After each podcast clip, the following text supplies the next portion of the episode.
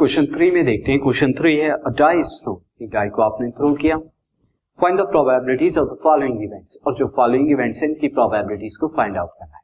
Since जब आप die को थ्रो करते हैं तो आप जानते हैं उसके आउटकम्स क्या होते हैं। Outcomes one two three four five six तो इस डाई को आपने क्या किया?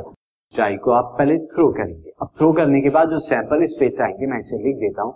This now sample space sample space इसे मैं ऐसे डिनोट करता हूँ is one comma two comma three comma four comma five six तो ये नंबर अपियर होने की प्रोबेबिलिटी है फाइंड आउट करनी तो मैं लेता हूँ यहाँ पे प्राइम नंबर को ए तो ए इवेंट लेता हूँ यहाँ पे prime number appear prime number appear ये मैंने इवेंट ली।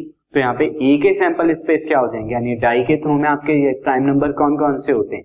तो आप जानते हैं two is a prime number three is a prime number even five is a prime number बाकी जो है हमारे फोर सिक्स वन ये प्राइम नंबर की कैटेगरी में नहीं आते now student there for probability of A that means prime number appear होने की क्या होगी? एन ए यानी number of element in A upon number of element in S यानी total that is three upon six is equal to one by two तो ये तो रही फ़र्स्ट पार्ट की प्रोबेबिलिटी नाउ सेकंड पार्ट में देखिए second part में कौन सी इवेंट की गई है?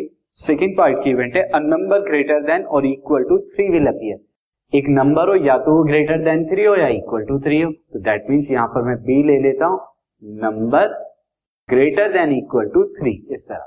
तो बी के यहाँ पर सैंपल स्पेस क्या आ जाएँगे? This is three four five six यही नंबर क्या है? थ्री से ग्रेटर और इक्वल है डाई के थ्रू के so probability of the here is number of element in B upon total element that is four upon six, two से divide होने के बाद टू बाई थ्री आ गई नाउ नेक्स्ट की तरफ़ हम चलते हैं। नेक्स्ट जो मुझे इवेंट दे रखी है, वो इवेंट थर्ड इवेंट में क्या होगा?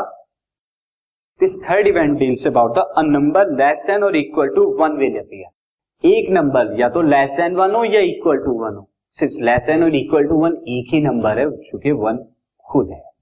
तो यहाँ पर मैं सी ले लेता हूँ event number less than equal to one अब ये कितने एलिमेंट हो जाएँगे? यहाँ पर सी के तो सी के नथिंग बट वन एक ही आएगा यहाँ पे वन खुद क्योंकि वन से छोटा तो कोई होता नहीं यहाँ पे। तो वन अपने आप आ जाएगा इक्वल के केस तो यहाँ पर probability probability of C is will be the number of element in C upon number of element in sample space that is one upon six ये प्रोबेबिलिटी हो और अब हम चलते हैं इसके थर्ड फोर्थ पार्ट की तरफ़। तो फोर्थ पार्ट में उसे यहाँ पर क्या किया गया है? फोर्थ पार्ट की जो इवेंट है, वो इवेंट क्या है? A number, more than six will appear. एक नंबर सिक्स से बड़ा है। तो मैं इसे क्या ले लेता हूँ? डी। और डी मुझसे क्या कहा गया है? नंबर क्या है? सिक्स से बड़ा है। तो क्या ऐसा कोई नंबर पॉसिबल है? डाई के थ्रू में नहीं पॉसिबल है। तो डी के यहाँ पर क्या आएँगे डी इज़ एम्प्टी सेट आएगा। कुछ भी नहीं आने वाला इसके सेट में खाली सेट आएगा। तो देयर को यहाँ पे एन डी कितना हो जाएगा? N D number of element in D is zero null set है।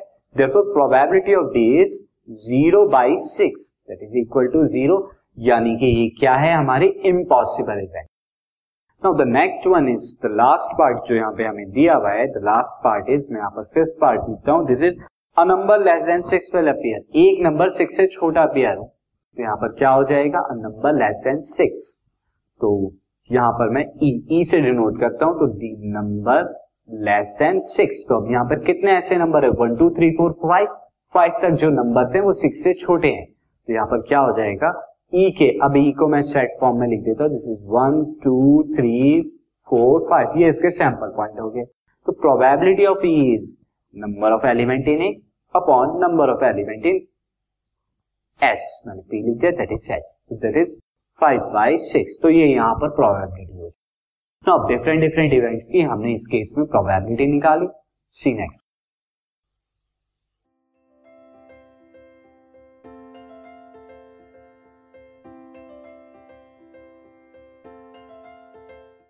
this podcast is brought you by Hubhopper Shiksha Abhiyan अगर आपको ये पॉडकास्ट पसंद आया तो प्लीज़ लाइक शेयर और सब्सक्राइब करें और वीडियो क्लासेस के लिए शिक्षा अभियान के यूट्यूब चैनल पर जाएँ।